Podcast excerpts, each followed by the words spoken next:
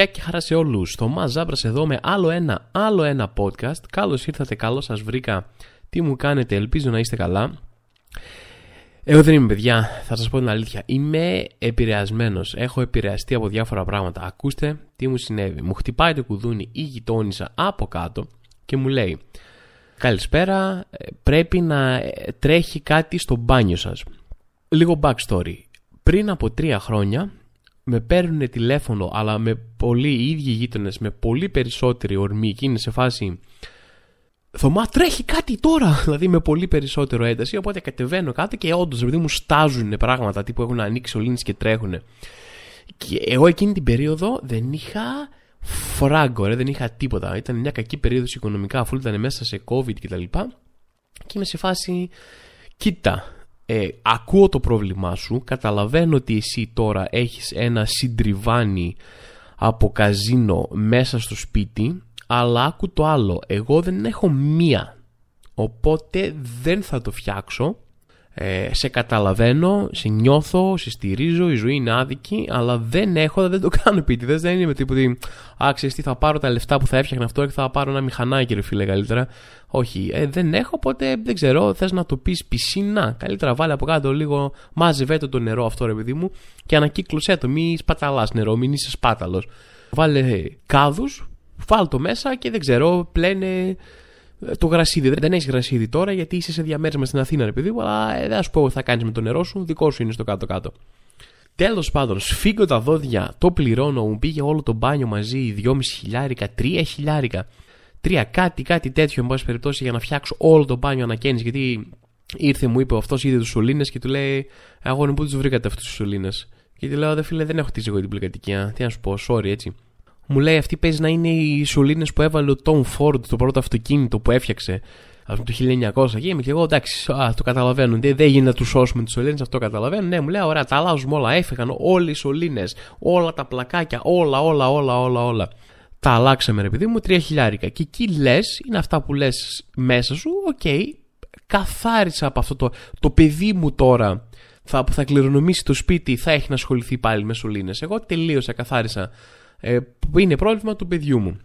Όμως, μου χτυπάνε όπως προείπα οι γείτονες από κάτω, λένε καλησπέρα, στάζει το νερό. Στάζει νερό, τρέχουν νερό στο σπίτι. Και σου συμβαίνει ποτέ, ρε παιδί μου, κάτι που ε, σου είναι τόσο, σε διαλύει τόσο εκείνη τη στιγμή, σε διαλύουν τόσο πολλοί επιπλοκές που έχει, που το αρνείσαι. Λες ότι αν το αρνηθώ πάρα πολύ δυνατά, δεν θα έχει γίνει. Οπότε μου λέει αυτή, στάζει νερό. Λέγω, όχι, όχι, δεν στάζει. Και μου λέει αυτή μα στάζει. Και λέω, ναι, δεν νομίζω. Δεν νομίζω. Γιατί το είχα φτιάξει εγώ το μπάνιο, οπότε αποκλείται. Δηλαδή, κάτι θα φαντάστηκες τώρα εσύ. Λέω, όχι, στάζει. Ωραία, στάζει. Πάω κάτω, επιβεβαιώνω ότι στάζει. Έχει μια ρε μου, έχει αυτή το, την κλασική ωραία υγρασία που έχει πιάσει εκεί πέρα. Οπότε ναι, αυτό είναι τώρα το πρόβλημα των ημερών. Αύριο θα φέρω τον υδραυλικό, ο οποίος έχει κάνει αυτή την επισκευή. Να του πω, hey, θυμάσαι που σου ασκάσει τρία χιλιάρικα να μου φτιάξει ένα μπάνιο. Δηλαδή για δύο χρόνια του είχες βάλει το, τον ορίζοντα ας πούμε, του μπάνιο που μπορεί να θέλει αυτός μπάνιο. Δεν είχε κάσουλίνα καλύτερο. Από ενισχυμένο τσίγκο ή δεν ξέρω κι εγώ τι. Και δεν σου λέω τώρα να κρατήσεις για πάντα, όχι ή δέκα χρόνια. Αλλά να κρατάει τέσσερα, να τα αλλάζω κάθε τέσσερα χρόνια μαζί με τους Ολυμπιακούς, να το συγχρονίσουμε κιόλας λίγο. Να είναι έρχονται Ολυμπιακοί το καλοκαίρι να λέω Α, είναι το μπάνιο τώρα, ήρθε η ώρα να αλλάξω του σωλήνες. Τέλος πάντων, θα έρθει αύριο και ελπίζω για το καλύτερο πολύ μικρότερο σε μέγεθος αλλά εξίσου πρόβλημα που είχα αυτή την εβδομάδα είναι πήγαμε την οικογένειά μου να φάμε κάπου. Παραγγέλνουν όλοι διάφορα πράγματα, είναι μια χαρά, okay, όλα τέλεια. Παραγγέλνω εγώ ένα σνίτσελ. Κάνω κάνα δύο μπουκές, είναι μια χαρά. Κάνω μια τρίτη μπουκιά και είναι σε φάση όχι ωμό. Είναι ζωντανό, ρε παιδί μου. Δηλαδή είναι όχι απλά δεν ψήθηκε καλά, τύπου ψήθηκε λιγότερο και από μένα να βγω Σάββατο βράδυ. Δηλαδή για ωμό ρε παιδί μου και καλώ τον τύπο δε... Σκεφτείτε ότι είμαι τόσο με αυτά τα πράγματα ευγενικός και ντρέπομαι που ντράπηκα να τους πω ότι ρε παιδιά ε, sorry τώρα θα σας ξενερώσω αλλά είναι άψητο εδώ πέρα και φωνάζω το σερβιτόρο έρχεται σηκώνω το πιάτο μου του πάω να του δείξω ποιο είναι το πρόβλημα και πριν καν προλάβω να πω ή να δείξω κάτι μου λέει είναι άψητο ε Α, σε φάση, okay, είναι τόσο συνηθισμένο πρόβλημα που δεν χρειάζεται καν να σου πω. Ο τύπος ήταν σε φάση, Α, ε, κλασικά ρε. Ε, Πώς δεν το πήρε κατευθείαν να πει, Ρε Γιώργο! Και να φωνάζει, Ρε, ψήσε ένα ρε φίλε, ένα. Ένα, δεν σου λέω εγώ να. Ένα που και που, ε, είναι το 12ο σήμερα, ρε φίλε. Κάνε κάτι. Ήταν, δηλαδή δεν τους φάνηκε καμία έκπληξη. Είχαν μηδενική έκπληξη, ρε παιδί μου, ότι είναι άπιστο. Δεν ξέρω αν έχετε δαγκώσει ποτέ ομό κρέας, ρε παιδί μου. Δεν είναι το καλύτερο δυνατό που μπορείς να κάνεις. Δεν ξέρω αν ήσταν από αυτούς που είχαν επηρεαστεί μια περίοδο αυτόν τον Liver King, έναν τύπο που έτρωγε μόνο ομό κρέας. Υποτίθεται ότι ζούσε με το στυλ των προγόνων μα όπω ζήσανε οι αρχαίοι άνθρωποι. Κοιμόταν στο πάτωμα, δεν φορούσε παπούτσια ποτέ και έτρωγε ομό κρέας και είχε βγει, ήταν σαν τους Βατζενέκερ, επειδή μου φούλσο και λοιπά. Και είχε κάτι γράμμωση και 0% λίπος και έλεγε στον κόσμο ότι αυτό εγώ τα ομά κρέατα εδώ τράω, κοιμάμαι κάτω και έτσι έχω γίνει σαν τρίφιλη ντουλάπα, ρε παιδί μου. Αυτό, ξέρεις, λίγο ομό κρέας, λίγο έξω το πάτωμα. Αυτά, άμα κάνετε κι εσείς θα γίνετε κτλ. Ακολουθήστε εδώ, έχω τα συμπληρώματα διατροφής, τσιμπήστε τα. Ω, θα είστε σαν και εμένα, ρε. Και λίγο μό κρέα, άμα βάλεις τα συμπληρώματά μου και λίγο μό κρέας και κοιμηθείς και στο πάτωμα, ε, τελείωσε μετά, δε, σε δύο μήνες θα είσαι σαν εμένα. Τον πιάσανε μετά, του λέγανε ρε, μήπως παίρνεις αναβολικά. Λέει αυτά αναβολικά, λέει δεν το. Ο Χριστός και η Παναγία. Ποτέ στη ζωή μου ούτε έχω πλησιάσει αναβολικά τίποτα. Ρε, άνθρωπε, ξέρουμε πως είναι άνθρωποι που παίρνουν αναβολικά και είσαι, είσαι θα πρέπει να, να σε βάλουμε στο εξώφυλλο του περιοδικού αναβολικά κι εγώ. Όχι, όχι αυτός να επιμένει. Δε, ποτέ δεν τα έχω αγγίξει, δεν θέλω ούτε καν να τα βλέπω. Βγαίνουν μετά κάτι χαρτιά ότι έδινε τύπου 10 χιλιάρικα το μήνα, 20 χιλιάρικα το μήνα, δεν ξέρω κι εγώ πόσα, για να παίρνει αναβολικά. Όχι, απλά έπαιρνε. Τα έπαιρνε όλα, έφτιαχνε. Γέμιζε την πανιέρα με αναβολικά μέχρι πάνω και έμπαινε μέσα και, τα... και κολυμπούσε επειδή μου κανονικά ο τύπος και του λένε τι έγινε τώρα εδώ; Και βγαίνει και λέει: Ε, κοιτάξτε, λέει, εγώ ήθελα απλά να δώσουν λίγο αυτοπεποίθηση στους άλλους εκεί έξω. Να τους πω: Να, γυμναστείτε, μπορείτε να γίνετε σαν εμένα. Α, έθελε να τους δώσει αυτοπεποίθηση. Αυτό ήταν. Γι' αυτό πουλούσες τα πανάκριβα συμπληρώματα διατροφής σου. Γιατί ήταν θέμα αυτοπεποίθηση και έλεγε στον κόσμο: Φάτε αυτά και θα γίνετε σαν εμένα. Και εσύ ήσουν ένα θαύμα βιοχημίας το σώμα σου. Δεν είναι, έπρεπε να πιάνετε για android, όχι για ανθρώπινο σώμα. Και τώρα μας λες, ήταν για την αυτοπεποίθηση. Αν ήθελε να για την αυτοπεποίθηση, ας τους έδινες μία στην πλάτη, θα τι ωραία μάτια έχεις, ρε, ρελάκι. Ωραίος, πολύ ωραία πράσινη. Τι ματάρες είναι αυτές, μπράβο. Συγχαρητήρια, έκανε αυτό. Εγώ, άμα θέλω να πιάσω ένα φίλο μου να το ανεβάσω στην αυτοπεποίθηση, του λέω: Οπ, ωραίο ντύσιμο σήμερα, ωραίος ρε φίλε. Μα δεν του λέω να σου πω, δώσουμε 100 ευρώ το μήνα, να σου δώσω κάτι συμπλήρωμα για το φύση και θα γίνεις έτσι κι εσύ. Δεν κάνω αυτό. Έχουμε διαφορετικές μεθόδους. Τέλος πάντων. Δεν ξέρω αν ήσασταν από αυτούς λοιπόν είχατε δαγκώσει ομόκρε, αλλά σίγουρα δεν είναι καλή εμπειρία και δεν το προτείνω. Πόσο μάλλον όταν δεν είναι σε challenge, δεν σου πει ένας φίλος σου, Για, σου δίνω 50 ευρώ για να δαγκώσεις αυτό το ομό κρέα. Είναι πας να φάσει ένα κανονικό κρέας όπως το νομίζεις και τελικά είναι άψητο. Δεν το προτείνω σε κανέναν. Σε εντελώς άλλα νέα παιδιά, σε νέα που δεν περίμενε κανένας, βγήκε αυτή την εβδομάδα ο Σαββόπουλος και δήλωσε ότι εγώ θέλω να βγει η Νέα Δημοκρατία. Και πέσαμε όλα από τα σύννεφα. Πω, δεν το πιστεύω, δεν είχε δείξει κανένα σημάδι ο άνθρωπος ότι είναι δεξιός και στηρίζει Νέα Δημοκρατία.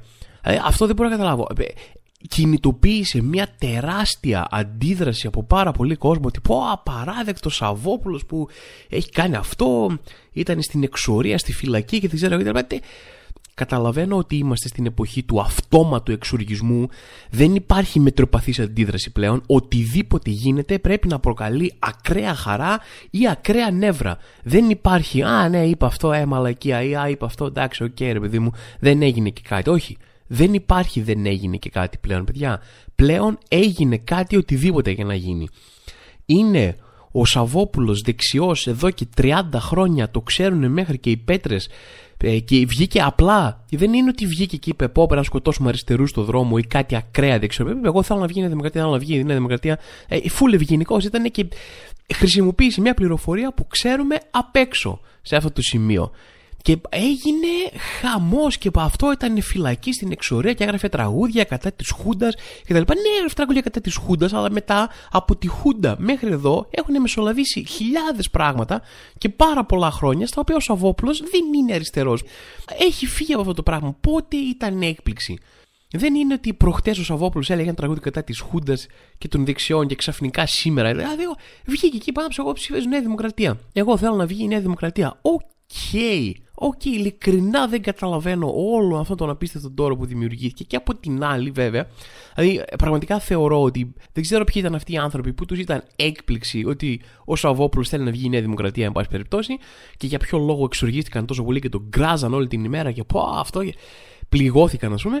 Και από την άλλη υπήρξε μια πάλι στο άκρο αντίδραση ένα σωρό άνθρωποι που γράψανε ολόκληρα σεντόνια ότι παιδιά δεν μας ενδιαφέρει τι έχει κάνει ο Σαββόπουλος, δεν μας ενδιαφέρει τι έχει πει, δεν μας ενδιαφέρει καν ποιον ψηφίζει ε, βουλώστε το. Ο Σαββόπουλος είναι ιερό το τεμ. Δεν έχει βγάλει τραγουδάρες. Είναι ο καλύτερος Έλληνας καλλιτέχνης. Δεν θα μιλάτε, θα το βουλώνετε. Δεν θα, δεν θα πιάσετε στο στόμα σας. Το Σαββόπουλο δεν θα το ξαναβρεις. το Σαββόπουλο. Και μην ε, παιδιά, τι συμβαίνει, για ποιο λόγο είμαστε όλοι στην τζίτα, για ποιο λόγο είναι τα πράγματα στα κόκκινα, για, γιατί είναι όλα τόσο έντονα; Δεν θα μπορούμε, δηλαδή, άμα βγει και πει μια μαλακία ο Σαββόπουλος έτσι, σου λέω άσχετα, δεν κάτσω εγώ να κρίνω. Δηλαδή, τον υπερασπίστηκα για, για τη δήλωση. Δεν είπε κανένας άνθρωπος. Αλλά πες ότι έβγαινε να πει κάτι ή πες ότι εγώ, ρε παιδί μου, συγκεκριμένος άνθρωπος, το θεωρώ κάτι αυτό. Οπότε ε, θέλω να τον κράξω. Άρα είμαστε στη σοβαρή συζήτηση ότι επειδή ο Σαββόπουλος έγραψε ωραία τραγούδια το 1980, δεν μπορώ εγώ να τον κράξω τώρα. Είναι σε κάποιο είδους απειρόβλητο γιατί ήταν καλός τραγουδοποιός και καλός ποιητής και δεν ξέρω κι εγώ τι. Όχι, ρε φίλε, να σου πω κάτι ώρα θα τον κράξω αυτή τη στιγμή που μιλάμε. Διονύσης Σαββόπουλε, είσαι χλεχλές. Να, ορίστε, τον έβρισα και δεν έπεσε κεραυνός να με κάψει. Δεν με τιμώρησαν οι θεοί και οι ειρηνίες. Οπότε γίνεται, παιδιά. Μπορούμε να κράξουμε το Σαββόπουλο. Άμα θα πει μαλακία, μπορούμε να κράξουμε το Σαββόπουλο. Αν μας έδειξε κάτι η εποχή μας, είναι ότι δεν έχει σημασία πόσο σπουδαίος καλλιτέχνης είναι κάποιος. Όταν κάνει κάτι το οποίο είναι ποινικά κολάσιμο στην κοινή γνώμη, μπορούμε να πούμε ότι είναι χέστηκα για τα τραγούδια του, χέστηκα για τις ταινίες του, τον κράζω ή τον απομονώνω ή δεν ξανακούω, δεν στηρίζω, μποϊκοτάρω όπως το λένε, τον απομονώνω. Okay. Και ξαφνικά φτάσαμε να πούμε Α, ο Σαββόπουλος έχει βγάλει τον Άγγελο Εξάγγελο, δεν, μιλ, δεν μιλάς, δεν αγγίζεις. Όχι. Σε καμία περίπτωση όχι. Δεν δικαιολογώ με τίποτα το κράξιμο που του έγινε, δεν το καταλαβαίνω και το εξήγησε ήδη αυτό, αλλά η αποψάρα αυτή ότι ο Σαββόπουλο παρά είναι καλός μουσικός για να μπορέσουμε να τον κράξουμε και να πούμε κάτι, ειλικρινά δεν συμφωνώ ούτε ελάχιστα. Ευτυχώς είμαστε πλέον κοντά στις εκλογές να τελειώσει όλο αυτό το πανηγύρι γιατί δεν αντέχω άλλο πολιτικούς στο TikTok. Δεν αντέχω άλλο πολιτικούς στο TikTok να βλέπω καθημερινά απέσιο content cringe boomer content και όχι μόνο αυτό, αλλά να παίρνει και περισσότερα like από μένα στο TikTok. Που είναι τίποτα ο λογαριασμός μου και βλέπω Παπ Μητσοτάκης Σπάρτα 45.000 like. Και είμαι πω ρε φίλε. Νιώθω ότι είμαι ένα βήμα μακριά από το να πάω να κάνω οντισιόν, ας πούμε, για μια διαφήμιση για αναψυκτικά και τελικά να δω ότι την έχει πάρει την οντισιόν ο Μητσοτάκης και το κάνουμε το Μητσοτάκη χορηγούμενο. Και δεν μιλάμε τώρα ότι βγαίνουν απλά στο TikTok σαν πλατφόρμα για να μεταδώσουν τα βίντεο τους και μιλάνε κανονικά. Όχι, έχουν αρχίσει, λέμε Μητσοτάκης. Δηλαδή, εδώ θα κάνω ένα rebuttal τώρα και κοιτάει και τους συμβούλου. Λέει καλά, το είπα, καλά, το είπα. Χαχα, rebuttal, ξέρω εγώ. Και κάνουν, έχουν μπει σε TikTokικές περσόνες εντελώς. Πια δηλαδή πλέον δεν θα κάνουμε καν εκλογές, δεν θα ψηφίζουμε τζάμπα. Θα κάνουν ένα poll στο Instagram ή θα συγκρίνουν followers. Όποιος έχει του περισσότερους followers παίρνει αυτοδυναμία. Τέλος. Άσε το άλλο που ο Τσίπρας έχει αρχίσει και πυροβολάει κομμωδία έτσι, κάνει ο, κάθε δεύτερο TikTok που ανεβάζει είναι κάποιο αστείο. Εντάξει, είναι, ξέρω εγώ, έχουν λίγο, είναι μπούμερο αστείας, σαν το αστείο του πατέρα μου, ας πούμε, αλλά παρόλα αυτά, κάτσε τσίπρα. Ε, ήρθες στο TikTok. Ε, πετάς όλη την ώρα αστεία. Κάτσε, έρχομαι εγώ, σε ενοχλώ εγώ στη δουλειά σου. Έρχομαι εγώ να κακοδιαχειριστώ δημόσιους πόρους, ας πούμε. Έρχομαι εγώ να κάνω τη δουλειά σου. Εσύ δηλαδή γιατί; Ευτυχώς φτάνει σιγά σιγά στο τέλος αυτές τις εκλογές, γιατί είμαι σίγουρος ότι θα εξαφανιστούν από το TikTok, έτσι. Το είδαμε, είναι και καλά αποφάσισαν να έρθουν λίγο πιο κοντά στην νεολαία όλοι οι πολιτικοί, αρχηγοί και άλλοι βουλευτές, αποφάσισαν να έρθουν λίγο πιο κοντά στους νέους εντελώς τυχαία 20 μέρες πριν από τις εκλογές. Καμία σχέση δεν έχει κάνει με την ψήφο. Εγώ ε, για τους νέους θέλω να κάνω. Άσερε τώρα, τέλος πάντων, να τελειώσει. Μακάρι να πάνε καλά και όλα με τις εκλογές με τα αποτελέσματα, αλλά ένα, ό,τι και να γίνει, τουλάχιστον δεν θα έχουμε άλλους πολιτικούς αρχηγούς στο TikTok. Κάτι είναι γι' αυτό. Λοιπόν, σε πιο ανάλαφρο κλίμα, είδαμε είδηση κάπου ρε παιδί μου για μία ληστεία και χρησιμοποιήθηκε αυτό, μπορεί να το έχετε δει κάπου, ένα απίστευτο αναχρονιστικό πράγμα που σχεδόν κανένας πλέον παίζει να μην ξέρει τι ακριβώς σημαίνει. Θα το έχετε δει σίγουρα γραμμένο σε τίτλους ότι οι τάδε ληστές, οι τάδε διαρρήκτες έκαναν ρηφιφί. Και λες και εσύ, πω, τι είναι το ρηφιφί, ρε παιδί μου, ακούγεται σαν ε, κάποιο είδους βρισιά Πώς λένε σου γαμάω το τάμ τυριρί που λέγανε παλιά. Κάτι τέτοιο ακούγεται το ριφιφί, ρε παιδί μου, κάτι θα σου γαμούσε κάποιος. Αλλά όχι, παιδιά, δεν είναι αυτό. Το ρηφιφί σημαίνει ληστεία όπου μπήκαν σε έναν χώρο σπάζοντας κάποια μεσοτυχία. Δηλαδή, σκάψαν ένα τείχο από άλλο κτίριο και μπήκαν μέσα σε ένα άλλο κτίριο μέσω εκείνου του τείχου και κλέψανε. Και όλο αυτό, τώρα μαθαίνετε πράγματα εδώ πέρα που δεν σας τα μαθαίνουν στα σχολεία. Όλο αυτό έρχεται από μια πολύ παλιά ταινία. Μια γαλλική ταινία του 1955 στην οποία κάνουν μια ληστεία με αυτόν ακριβώς τον τρόπο. Επειδή μου μπαίνουν από ένα άλλο κτίριο μέσα σε ένα άλλο κτίριο και κλέβουν κάτι διαμάδια. Spoiler alert, σας κάνω έτσι είναι, αλλά έχει βγει το 1955. Δηλαδή, αν δεν την είχατε δει ακόμα, μην είστε σε φάση τώρα ότι ρε Θωμά, γιατί μας έσκησες έτσι. Είχα κανονίσει παρέα μεγάλη να έρθουμε να δούμε το ρηφιφί για πρώτη φορά και να λέμε μα τι, να δούμε τι κάναν όλοι αυτοί. Τι, όταν λέγαμε ότι κάναν ρηφιφί όλοι αυτοί, τι ακριβώς κάναν, θα το βλέπαμε. Τέλος πάντων, σας το χάλασα, χίλια συγγνώμη. Προέρχεται από αυτή την ταινία στην οποία υπάρχει μια ληστεία με τέτοιο πράγμα και το ρηφιφί κάθισα και έψαξα και σα έκανα έρευνα. Γιατί αυτό εδώ πέρα το podcast έχει έρευνα από πίσω. Δεν είναι έτσι, άντε βγαίνω και μιλάω και λέω τι να είναι. Ο πραγματικός τίτλος της ταινίας ολόκληρος ήταν ε, Το ρηφιφί σε λεζόμ. Ζαντόλε ρηφιφί. Τέλος πάντων, συγγνώμη για αυτά τα πέσει γαλλικά που είχα. Ε, ναι, ε, και το ρηφιφί έρχεται λέει από μια λέξη η οποία είναι slang γαλλική λέξη παλιά ε, από τη λέξη riff που σημαίνει πεδίο μάχης ρε παιδί μου. Και αυτό ήταν ο τίτλος κάτι με πεδίο μάχης οπότε δεν πολύ βγάζει νόημα Ήρθε ο Ελληνάρας και σου λέει: Αυτή η ταινία είχε μια λέξη ρηφιφή κάπου μέσα. Και μέσα στην ταινία κλέβανε με αυτόν τον τρόπο, μπαίνανε από τον τοίχο. Οπότε θα πάρω εγώ αυτή τη λέξη και θα, από εδώ και πέρα θα σημαίνει για πάντα σε ειδησιογραφικούς τίτλους ειδήσεων τη ληστεία αυτού του τύπου. Τελείως το αποφάσισα. Και κάπως έτσι ρε παιδί μου βγήκε το ρηφιφή. Οπότε την επόμενη φορά που θα δείτε έκαναν ρηφιφή, θυμηθείτε με. Κατά τα άλλα, πήρε πρωτάθλημα η ΑΕΚ. Δεν ξέρω πόσοι από εσάς ξέρετε, ρε παιδί μου, ότι είμαι ΑΕΚ. Δεν μιλάω πάρα πολύ για ποδόσφαιρο γενικότερα και για ΑΕΚ ειδικότερα σε αυτό το podcast, αλλά έχω μια ιστορία που αξίζει τον κόπο. Μου τη θύμισε ο πατέρας μου, δεν είχα ιδέα. Ο πατέρας μου είναι ΑΕΚ, παιδί μου, φανατικός τύπου πλακώνεται ακόμα με φίλους του γιατί είπανε κάτι για την ΑΕΚ, παιδί μου. 65 χρόνων άνθρωπος. Και δεν μιλάει στον άλλο, έχει να μιλήσει στον άλλον ένα, ένα χρόνο, ξέρω γιατί κάτι είπανε για την ΑΕΚ και μαλώσανε. Τέλος πάντων, αυτός ο τύπος, ρε παιδί μου, βάζει κολλημένος με την ΑΕΚ, μου λέει, μου θύμισε μια ιστορία όταν πήραμε το πρωτάθλημα το 2018 όπου μου λέει ότι όταν ήσουν μικρός, λέει έχεις βρει κάτι πουρα μέσα σε ένα σιρτάρι και ο πατέρας μου δεν καπνίζει καθόλου. Και τον ρώτησα, Μπαμπά, γιατί έχεις πουρα αφού δεν καπνίζεις; Μου λέει, Τα κρατάω για όταν πάρει πρωτάθλημα η ΑΕΚ. Και έκανα 20 χρόνια και να το καπνίσω το 2018 που πήραμε το πρωτάθλημα. Και τώρα προχτές παίρνω το πρωτάθλημα και πριν μιλήσω καν με τον πατέρα μου, δεν έχουμε μιλήσει ακόμα στο τηλέφωνο για την όλη φάση. Μου στέλνει ένα βίντεο που καπνίζει ένα από εκείνα τα, τα περίφημα πουρα από όταν ήμουν εγώ παιδί, τα οποία μου λέει τώρα πέφτουν κομμάτια πλέον, έχουν σαπίσει και πέφτουν.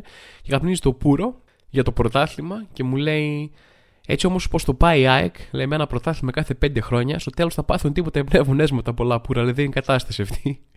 Αυτό τέλος πάντων. Είναι το φοβερό δίλημα που ζω. Από τη μία θέλω η ΑΕΚ να παίρνει πρωταθλήματα, από την άλλη φοβάμαι μην γίνει θεριακλής ο πατέρας μου κάθε φορά που θα παίρνω πρωτάθλημα. Τέλος πάντων. Θα δούμε πώς θα πάει αυτό. Πριν φύγω και σας αφήσω για άλλο ένα, άλλο ένα podcast, θέλω να πω κάτι. Θέλω να κάνω μια μικρή λίστα οδηγιών για το πώς στέλνεις ηχητικό μήνυμα. Παιδιά, δεν είναι τα ηχητικά μηνύματα. Δηλαδή, αυτό είναι αυτό που λέει ο Spider-Man. Great power comes with great responsibility. Η μεγάλη δύναμη έρχεται με μεγάλη ευθύνη. Δεν μπορείς να στέλνει. Είναι σοβαρό πράγμα το ηχητικό μήνυμα. Έχω πράγματα μέσα στη μέρα. Τρέχω. Καταρχάς, άμα εγώ σου στείλω και σε ρωτήσω κάτι με μήνυμα, και μου απαντήσεις με ηχητικό την πρώτη φορά, πες άντε, δεν κατάλαβες τη φάση. Μετά σου ξαναπαντήσω με μήνυμα και εσύ μου ξαναστείλεις πάλι πίσω ηχητικό, ε, είσαι αλητήριος, ρε φίλε, να το πω έτσι. Χαλαρά. Δεν, κάτι δεν κατάλαβες καλά. Δηλαδή, εσύ είσαι μάγκας, νομίζεις και στέλνεις ηχητικά και εγώ σου απαντάω γραπτός. Προφανώς υπάρχει κάποιος περιορισμός. Διάβασε λίγο το δωμάτιο. Αυτός είναι ο νούμερο ένα κανόνας. Τώρα, δεύτερος κανόνας. Άμα είναι να στείλεις ηχητικό, κράτα το στις απαραίτητες πληροφορίες που χρειάζονται για τη συζήτηση. Κράτα το μικρό. Δεν γίνεται να πατήσω play και να δω τη γραμμή την μπάρα να είναι 6 χιλιόμετρα, να μου έχει στείλει ένα εξάλεπτο ηχητικό μήνυμα, όπου εγώ πρακτικά πρέπει να ακούσω ένα audiobook, ένα βιβλίο που έγραψες μόλις για να μου απαντήσεις απλά τι ώρα θα έρθεις ρε παιδί μου. Sorry, δεν γίνεται αυτό. Και τρίτος κανόνας, πολύ σημαντικός, άμα είναι να στείλεις ένα μήνυμα που θα είναι πάνω από 30 δευτερόλεπτα, μη σου πω όχι λάθος, πάνω από 15 δευτερόλεπτα, στείλε σε bullet points, σε στείλε μια μικρή λίστα με τα κύρια με τα κυριότερα θέματα που έχεις μιλήσει μέσα στο ηχητικό.